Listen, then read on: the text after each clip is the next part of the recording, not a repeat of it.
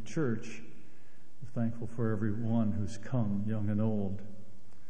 And we're particularly thankful that our brother Dave Wiegand, our minister, retired elder from our church in Champaign, has agreed to be with us tonight for family night to have a topical lesson.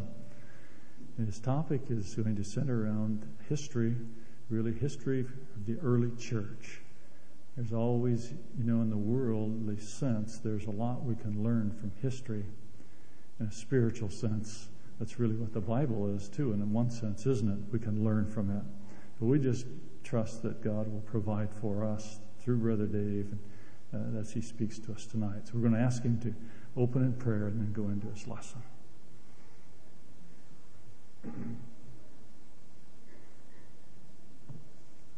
Let's kneel and pray together.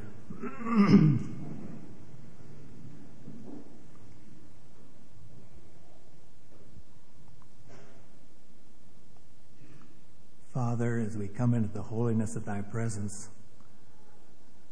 with the words of the song still in our heart and in our mind, we thank thee for the glimpse we have of thy goodness, thy holiness, and thy love. And ask thee to help us that this can remain with us throughout our evening together, that thy name can be hallowed. For it is for this purpose we have come together this evening to give thee honor and glory and praise, for thou art worthy. We thank thee that thou hast revealed thy love to us in Jesus Christ, and this love is offered to all men who look unto thee in repentance and to Christ in faith. We thank thee that we can come before thee with peace in heart, the knowledge our sins are forgiven, and the hope of a home in heaven. We thank thee, dear Father, that today has been a day of grace when thy mercy is offered to all mankind, and help us to be wise unto salvation and use the days which thou hast given unto us wisely. Thankful for the beautiful weather, the blossoms and the birds and all the things we see speak to us of the presence of spring and the promise of summer. Help us to be aware and realize thy fatherly presence always around about us also to walk in the presence of thy holiness and thy love, and by thy grace, doing what we can that thy will can be done here upon the earth, even as done in heaven. We thank thee for this evening when we can gather together in thy house. We pray that through the prompting of the Spirit and the content of our hearts, that we can be blessed by thee this evening. For thou art the one who doth bless us, and with thee it's a small thing to bless, but with us it would mean so much. Bless thy children and people who gather here from time to time, and all who live in this community, that they can recognize thy greatness and come to know and love thee. Be with each one of us to walk as thy people here upon the earth, and bless this assembly, each one in their separate needs Bless those that have burdens to carry for some of thy children, dear Father. Find loads which are heavy, but thy grace is sufficient. Bless all who are alone. Bless those who are yet in the midst of a great number of people and feel alone. For thou art faithful. We have thy promise in the word. Thou wilt never leave us nor forsake us. Help us to do our part, that again thy will can be done. Now prepare our hearts. Help us to read a few words from thy holy Bible together that it can speak to us. And as we consider the beginnings of the faith here upon the earth and how those who went before us lived, help us to learn from it and help us to use it in our life. Thanks for the evening. Thanks for health and strength. Above all, thanks for Jesus Christ, in whose name we pray. Amen.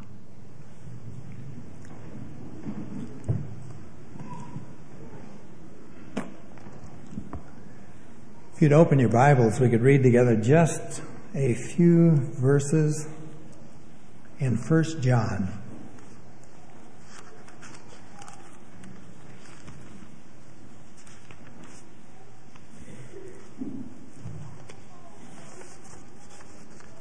In the first chapter, let's read together the first four verses in 1 John.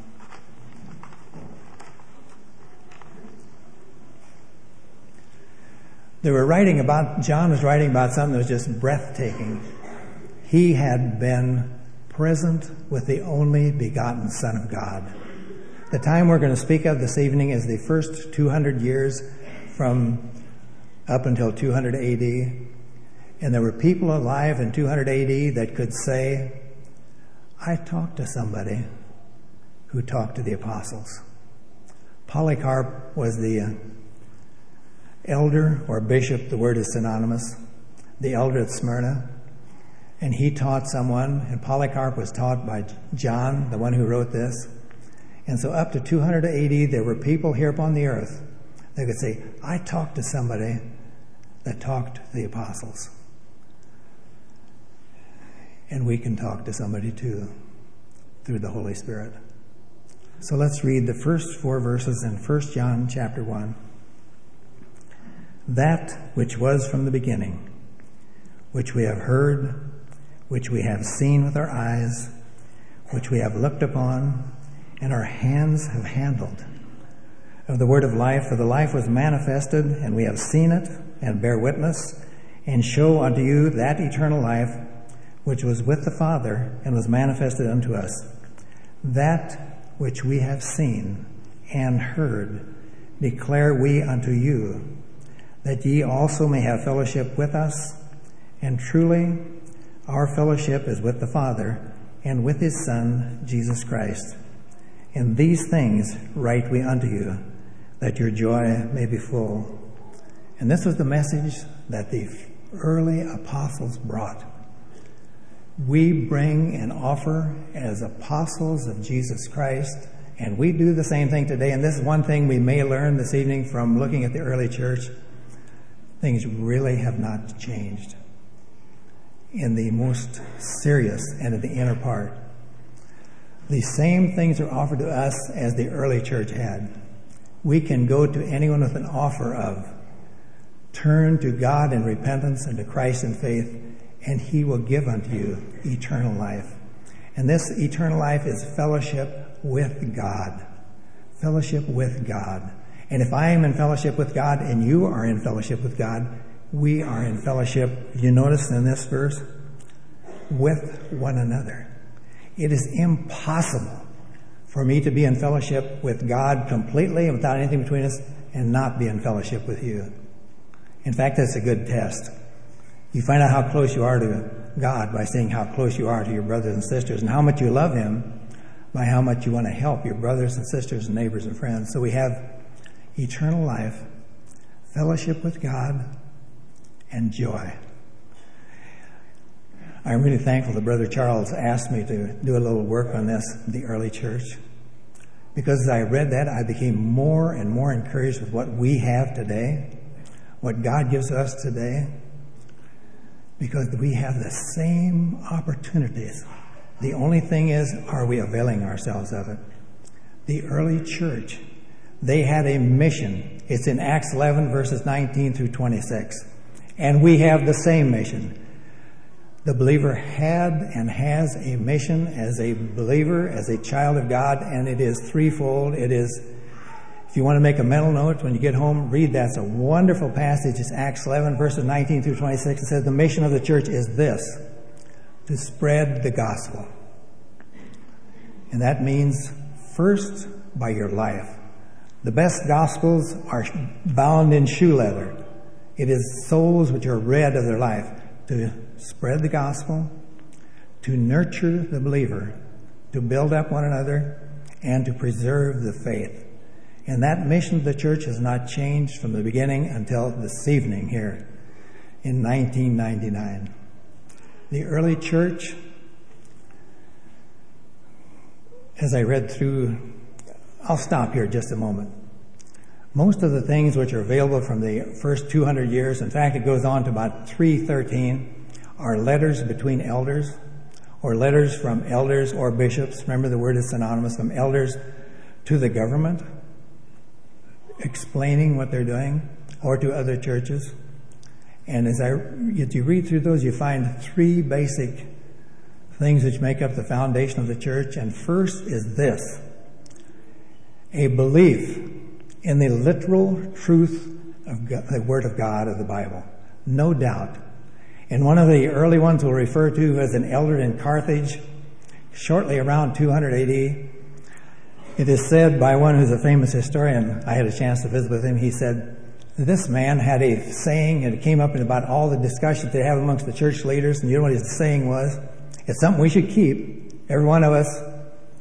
We must not be wise above what is written. The first part of the foundation was a belief in the literal truth of the Bible, adding nothing to it, taking nothing away from it. Second, salvation was by grace through faith. Ephesians 2 8 to 10. By grace are you saved through faith, and that not of yourself. It is a gift of God, not of works, lest any man should boast. But ye are his workmanship, created in Christ Jesus. Notice the next phrase unto good works, which God hath before ordained that you should walk in them. Sometimes the present day discussion about what is important, faith or works, was not known in the early church. That is a man's thought. The question is not is it faith or is it works? It is a faith that works. Galatians 5 6. A faith which works by love, and thus it avails things. Even as to the common person, you can tell if I am alive, if I am breathing. You can tell if I have if I have faith spiritually, if it is working and is being expressed and motivated by love. The third part was the identifying mark of the church. A, in this new life, eternal life, there was a Christ like love in the church. A Christ like love. A man writing to the emperors, excuse me, that's incorrect, to the rulers of Rome, he said, Behold how they love one another. Each cares more for the other than themselves. Each would rather die that the other might live. Each cared more for the other than himself. Love never cares for itself, but love gives itself for the other, even as Christ loved us and gave himself for us. The three things which made up the foundation of the early church, and dare I say it, the present day church are a belief in the literal truth of the gospel don't put anything to it. Don't take anything away. Do not be wise above what is written. Second, there is no dichotomy. There is no struggle between faith and works. Works is the expression of a living faith. We are saved by grace through faith unto good works. And third, the church is known by a Christ like love for one another. The early church was a separated church. It turned its back on. It's rejected everything the world had to offer. Honors, riches, entertainment, it turned away from because it had found, and this is again in the scripture, Matthew 7 13 and 14, that the straight gate and the narrow way was not anything restrictive.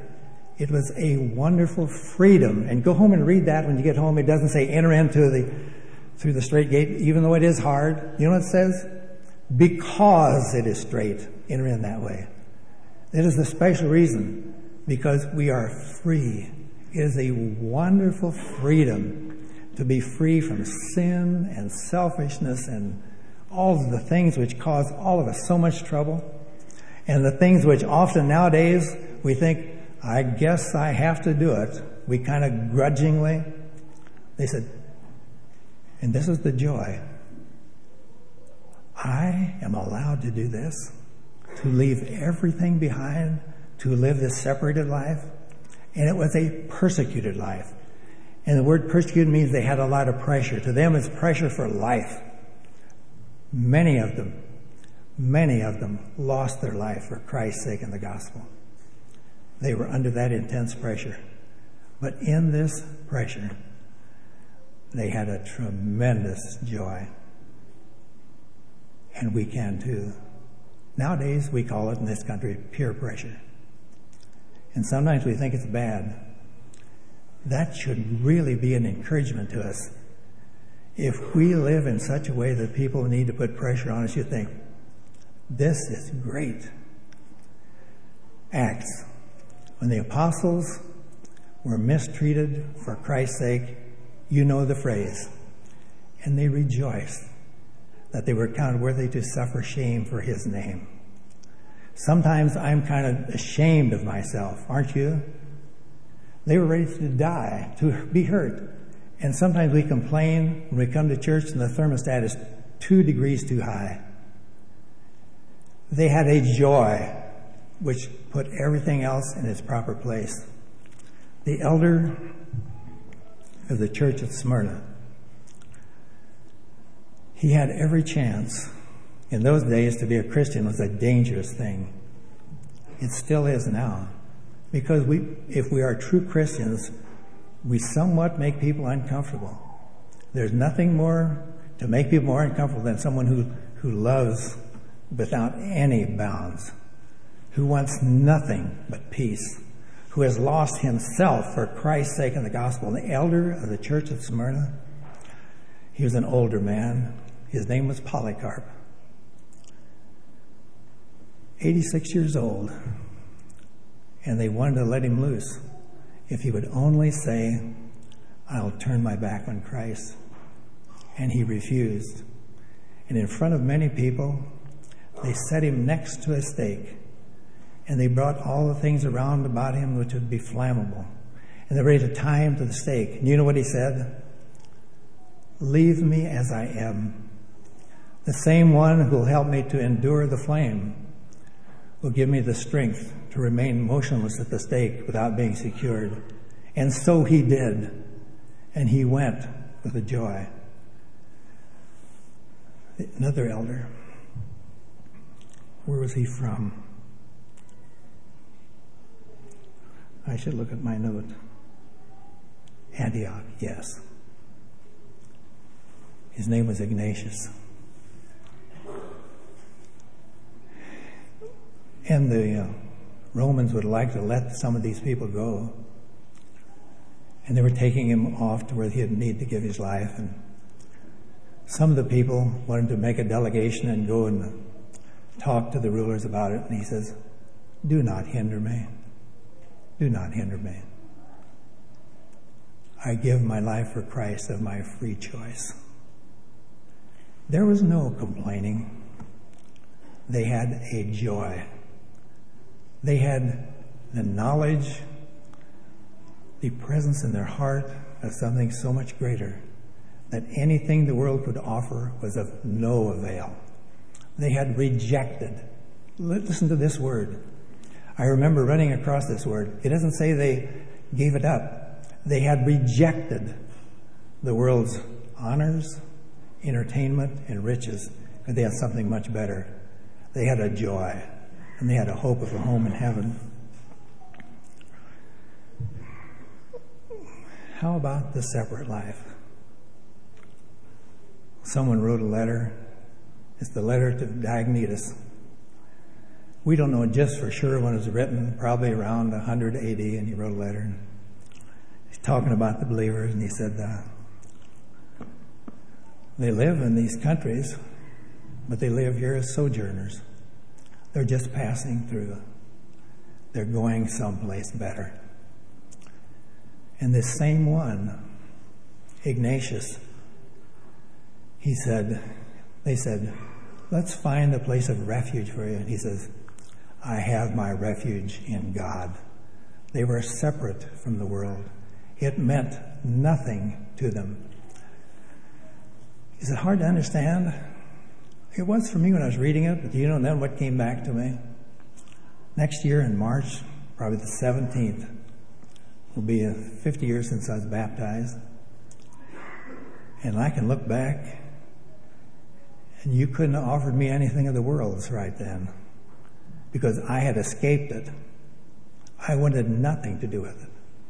God was my refuge. Everything was just right. It was like the early church. It was like it was. I was finally, finally, finally free. And that's what's given to us today. Sometimes we say, oh, it would have been great to live then. But any one of us here tonight can live, if we want to, let's underline that in your mind. If we want to, we can live just like the early church in the true life, the inner life. We need to have nothing to do with the world. You remember how it was? Those of us that have escaped? It was miserable. It was miserable. And we're finally free. Another man wrote, he says, uh,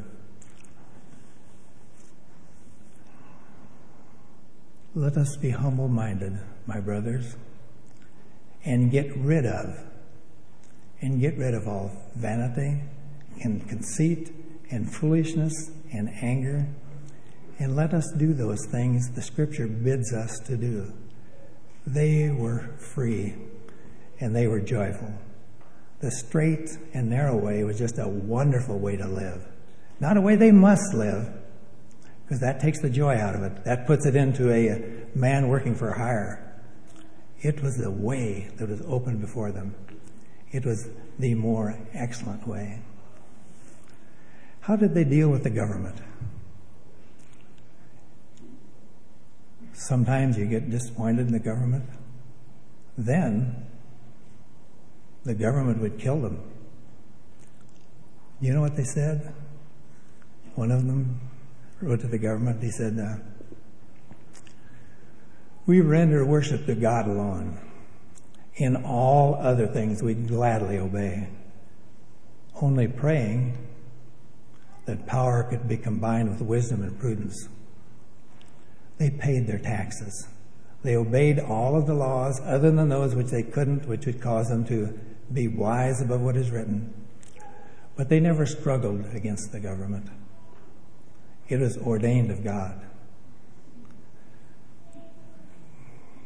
Don't it make us a little bit embarrassed sometimes to see how we complain about things here or there or in other countries? They lived a much freer life than we do, just because we don't choose the best life. Jesus, remember, he said, get the fish, pay the tax. Romans, custom to whom custom is due, tribute to whom tribute, honor to, to whom honor. They lived at peace. Romans 12, 18. As much as lieth, lieth in them, they lived at peace with all men. The only thing they wouldn't transgress is the worship they needed to give to God and the honor. How'd they serve in the army? Just like we believe we should and do. Another man wrote, he said, Jesus answered the question whether we should be combatants in the service. At one point, when he disarmed Peter, and he said, Put up thy sword in the sheath. He that takes the sword will perish with the sword. And the question was answered for the believer throughout all mankind. For the servant of God must not strive, but be gentle to all men. To all men. See, they were called to something much better than the ordinary. They were called in a more excellent way. And we have this privilege. They, then they didn't have the chance of combatant, non combatant. They just would not serve. But we have in this country, we have this wonderful freedom to serve as non combatants. Serving on the mission committee, a little digression here. Uh, should have looked this up before it came. Maybe three years ago, my wife and I went to Hungary for a uh, dedication of a church in Tengelish, south and a little west of Budapest.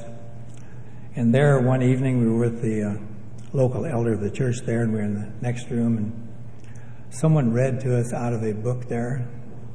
It is about a young person having faith in Christ under a more bitter regime than they have at this time. And he was challenged you must serve as a combatant. And he would not. He was a young man. And they said, You must. He said, I can't. He would not be wise of what is written. They said, Well, then you're going to have to dig your grave. And he did. He dug his grave. And they said, Well, kneel down We're going to shoot you.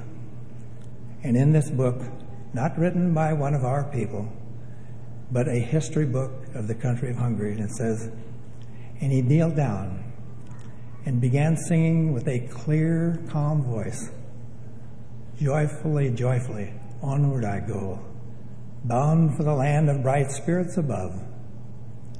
Angelic choristers welcome me home. You remember the song, it's in our songbook. And they gave the order to fire, and they didn't. And they gave it again, and they did. And in the history book, it said, and he fell into the grave. But that evening, as we sat there, several of us, we said, that's how limited men are. His body fell into the grave, but the rest of him went up.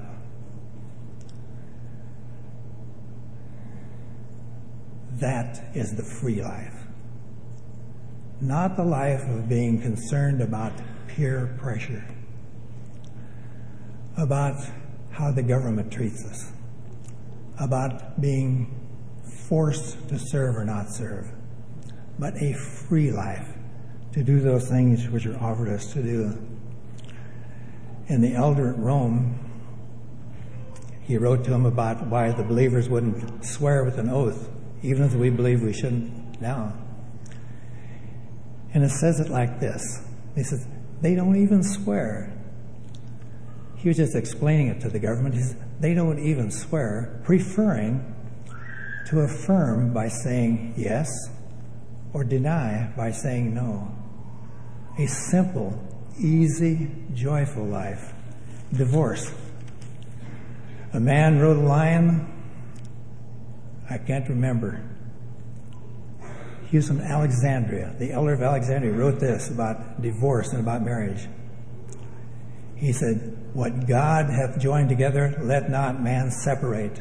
And those very words, with just a small change, are used in almost every wedding service now. Now we say, What God's joined together, let not man put asunder. They look upon marriage as for life, a permanent relationship, lest one would die, as God would carry one home. It was permanent. The thought in the church, there was no room to even think of one being unfaithful. And sometimes people will say, well, maybe the times were different then. Do you know what history tells us about the time, the first 200 years?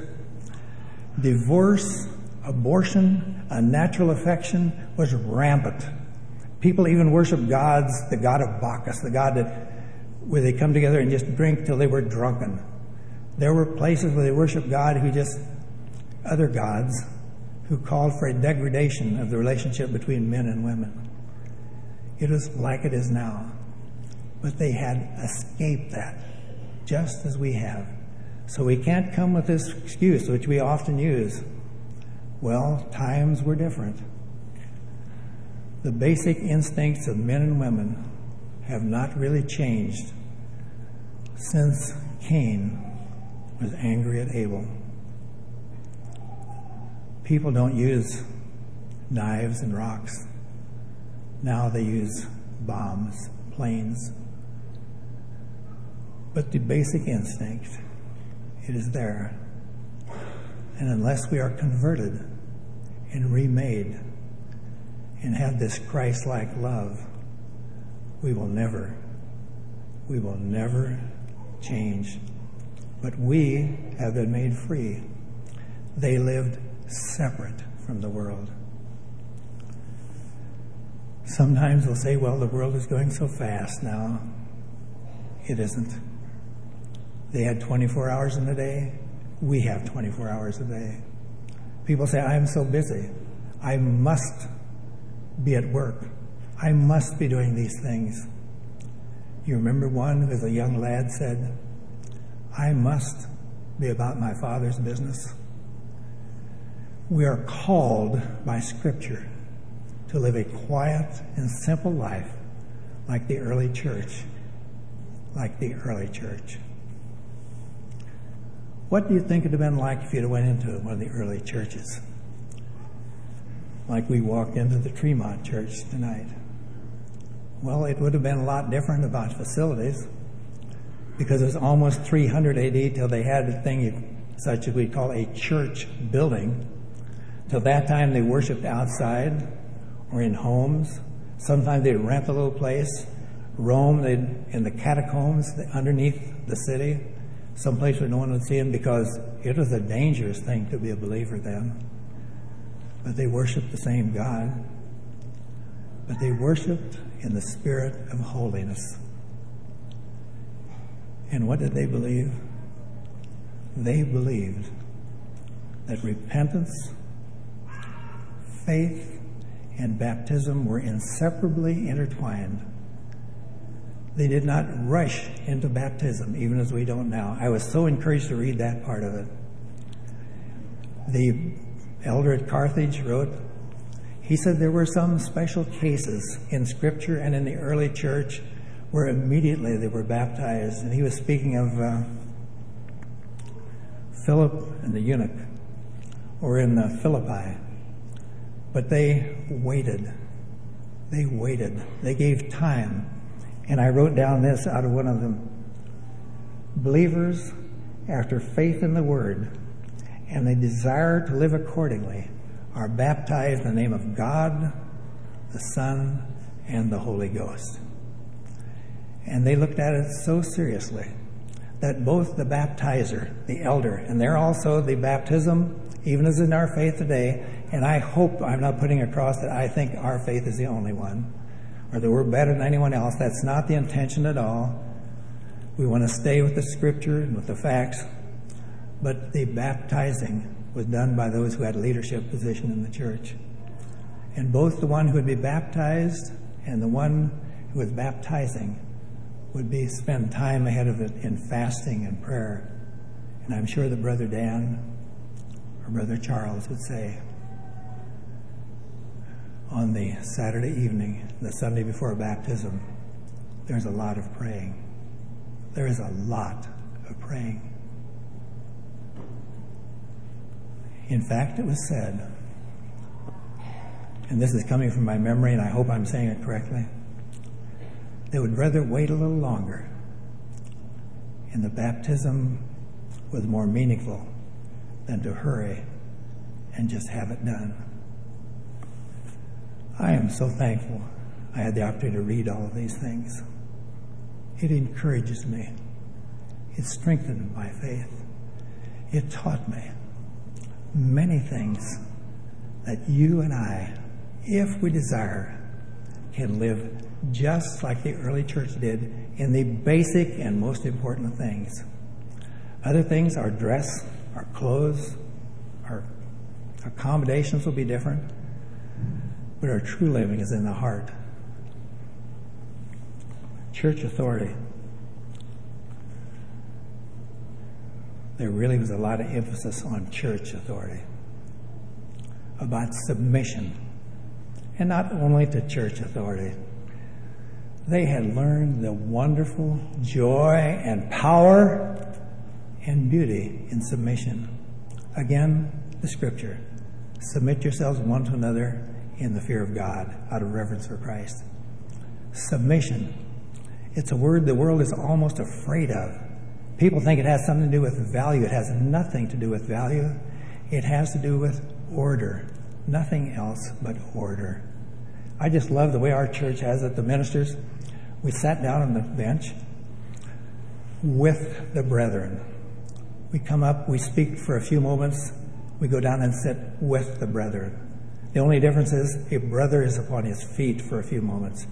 It is not a matter of value, it is a matter of godly order. 1 Corinthians 14 40, if my memory is working. Do all things decently and in good order. And in the marriage relationship, wives, submit yourself to your own husband as unto the Lord. That is nothing to diminish you. It's something to exalt you. You remember submission? Remember what a mission is? Have a real purpose in life and a purpose with and under someone.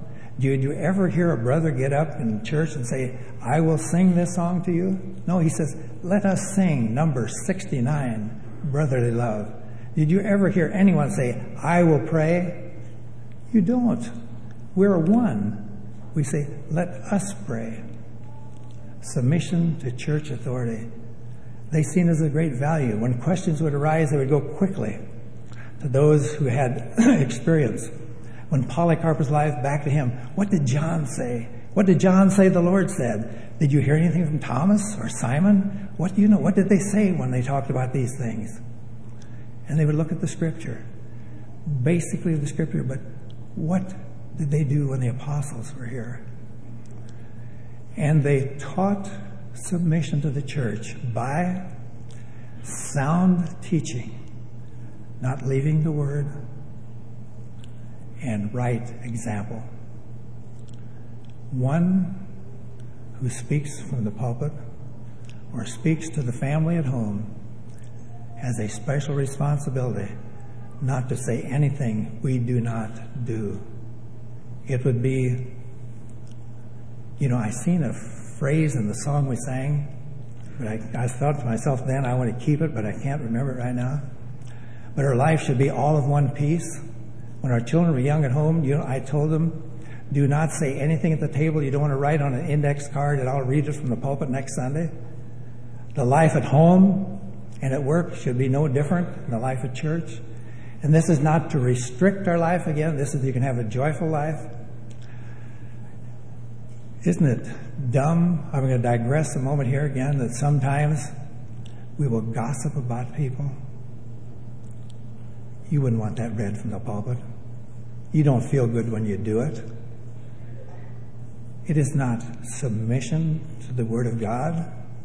It is not in submission to the Holy Spirit speaking to you. And when we're a little greedy at times, I don't say dishonest, but just a little greedy, is that spreading the gospel? It is not. Submission to church authority. And when you and I can, by God's grace, exercise this submission, and I am submissive to you, and you to me, and all of us to Jesus Christ, there's a power. There is a power there. The world cannot gainsay or withstand. That's why young men in Hungary needed to be killed, because it is so dangerous. It is a gospel known and read of all men. How about let's talk about modesty a little bit in the early church, should we? Or about, uh, oh, I'll explain to you a little bit. You probably all remember this from school. The circus then was a place where men went and women, but it wasn't like a circus is now where you go and see wild animals. There for a circus, they go and take the Christians and jail people and throw them in, and the lions would kill them. And a circus was a place where people would fight one with another, one with a sword and one with a large net, and fight unto the death. And the theater, the theater then was much like Hollywood is now, with no shame, degrading the beauty of women and stealing the honor from men. And a man wrote this How can it be right? to look at something it is wrong to do. And I read that. That is the answer to many of the things which we struggle with today. How is it right to look at something it is wrong to do? How is it right to listen to something which is wrong to say? And why do we, living now, often burden ourselves and lose the joy of the separated life and the persecuted life, the real joy, by seeing and hearing things which are wrong to do. Sometimes when you read those things, it just is like a light shining in the window. You and I should not look at anything we'd be ashamed to do. We should listen to nothing. which would be wrong to say. My father was put in the ministry many years ago down in Taylor. Only went to the fourth grade. He thought, I can't preach. He told Brother Noah Schrock, who put him in, he says, You know, I don't have any education. Didn't work with Brother Noah. He said, Still, we don't need men's wisdom. And he gave him a little book. And I read in that recently about Proverbs 26:20. This is about talk. Where there is no wood, the fire goeth out, and where there's no talebearer, the strife ceaseth. And then there is this sentence under it He that carries a story and he that receives it are equally guilty. Because the one allowed himself to listen for something he wouldn't say. And because we're human, I'm just speaking about this for a moment, because we're human, we have to help each other so much. In fact, my wife and I do this at home. I say to her, if you hear me saying something complaining, stop me. Something I shouldn't say, stop me. I need help. And we should have amongst ourselves as brothers and sisters, we should have this love for one another. That if I would start telling you some gossip, you should just tell me, Dave, I just don't want to hear this. It'll hurt you and me both. We need to help each other. How about discipline? Church discipline. They practiced church discipline. Why? First, of course, because it is in the Bible. And they would go no further or stay no ways away from it. They would do what the Scripture taught. And they believed there were some times when someone would commit an infraction, a serious sin, whereby man, it is impossible to fully restore them to fellowship, but they didn't enter into God's part. But there were some very few extremely serious sins where they were not fully restored to membership in the visible church of Christ. They did not enter into God's part, the mystical body of Christ. And the statement was made by one when someone wanted to be a little bit different than Scripture. He said, We cannot fully restore. We would be denying this one the charity of God. They looked upon discipline as a gift of love from God, even as discipline to children.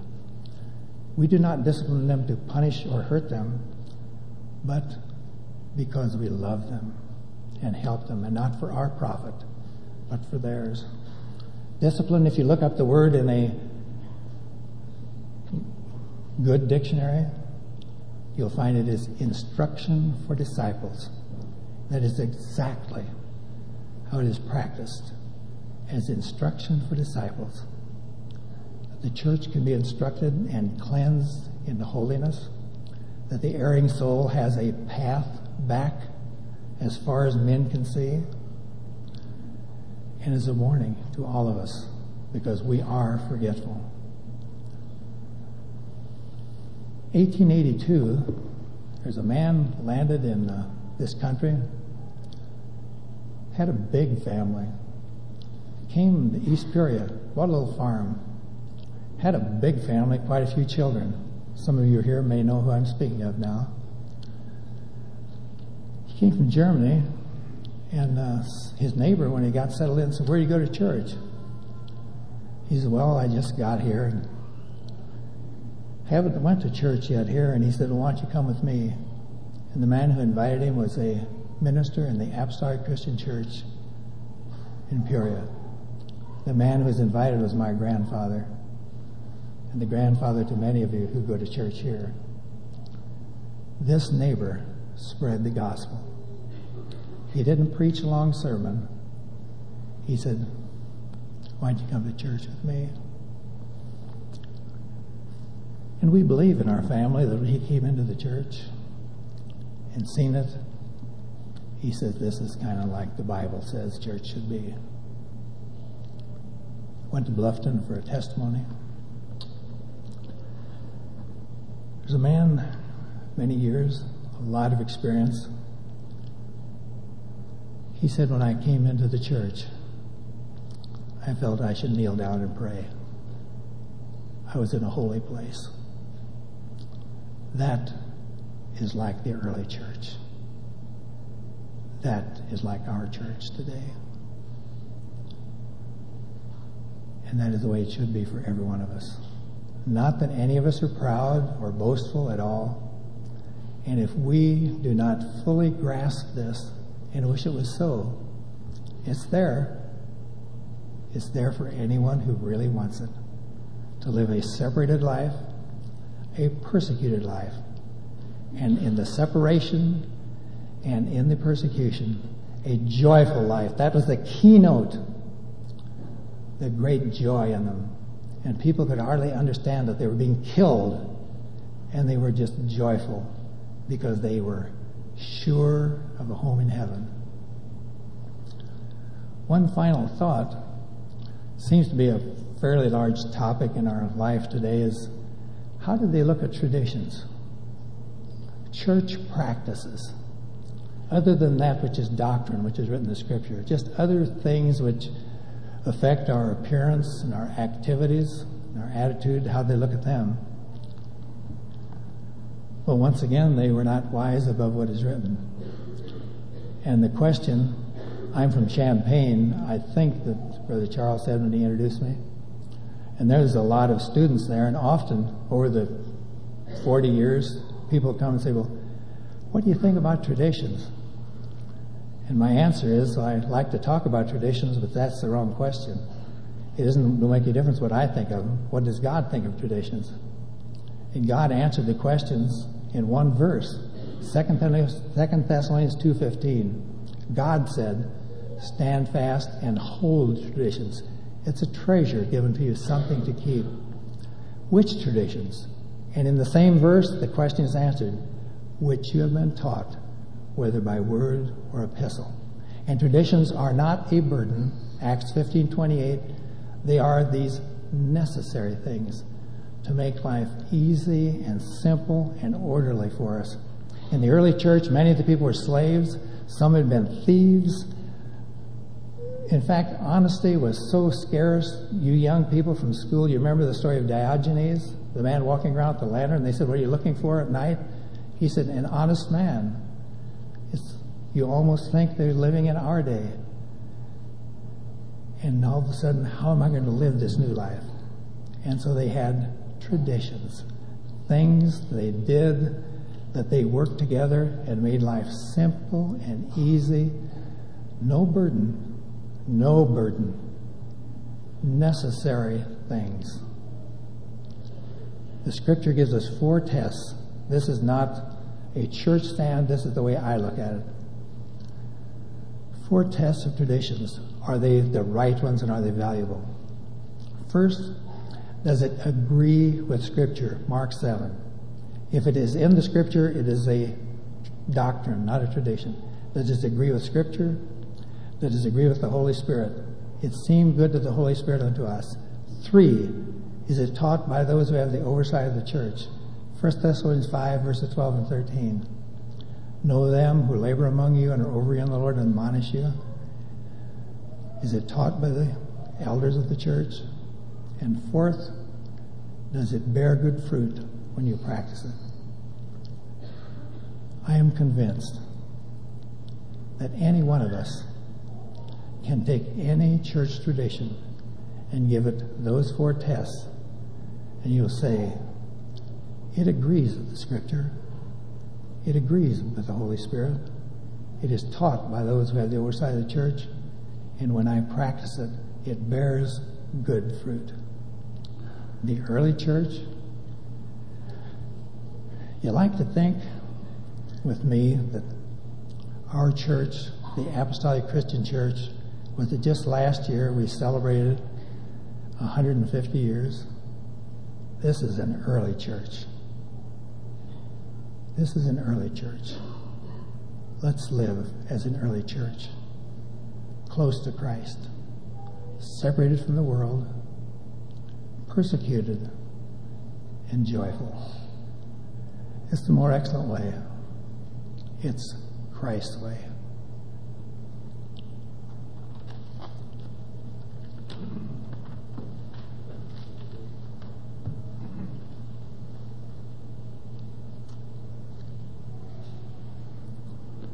It truly is a blessing to hear about our forefathers, their wisdom, and how it was founded on the Word. Let's sing hymn number 69. We do have a more excellent way and a joy that really can be full when we serve the Lord.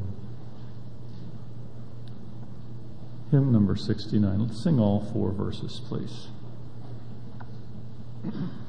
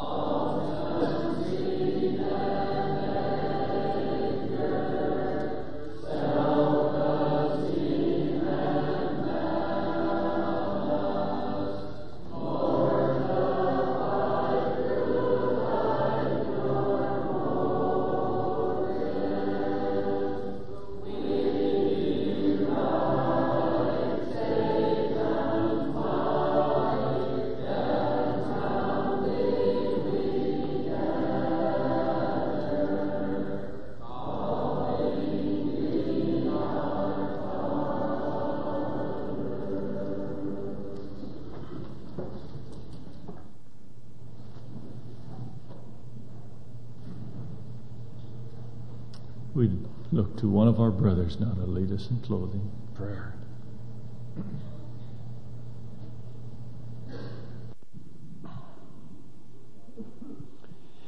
Dear Father in heaven, it was truly a privilege and a joy, dear Lord, in this evening to be together.